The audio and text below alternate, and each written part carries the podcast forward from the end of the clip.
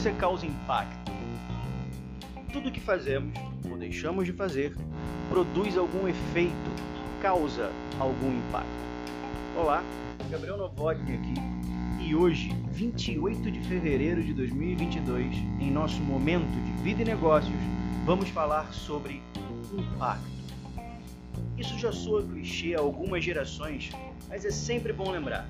Se você quer transformar o mundo, experimente primeiro promover o seu aperfeiçoamento pessoal e realizar inovações em si mesmo, no seu próprio interior.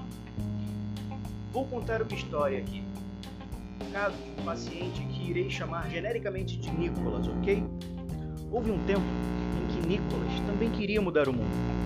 E o que ele fazia de fato, além de falar e conjecturar, era somente falar e conjecturar.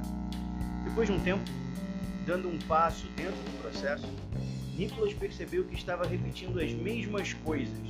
Sempre falava exatamente tudo o que ele precisava fazer para ser e chegar onde desejava.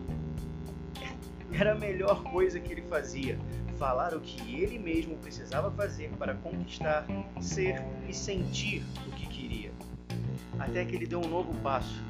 Percebendo isso, literalmente resolveu calar a boca e agir com o que conseguisse de tudo que falava.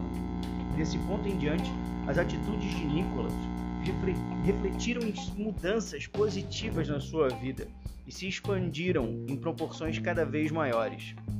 Preste atenção, tudo que fazemos, em maior ou menor escala, produz algum efeito, causa algum impacto. Que impacto você tem causado na sua vida? Bora pra cima, realize seus sonhos, mergulhe mais fundo e até o próximo momento de vida e negócios.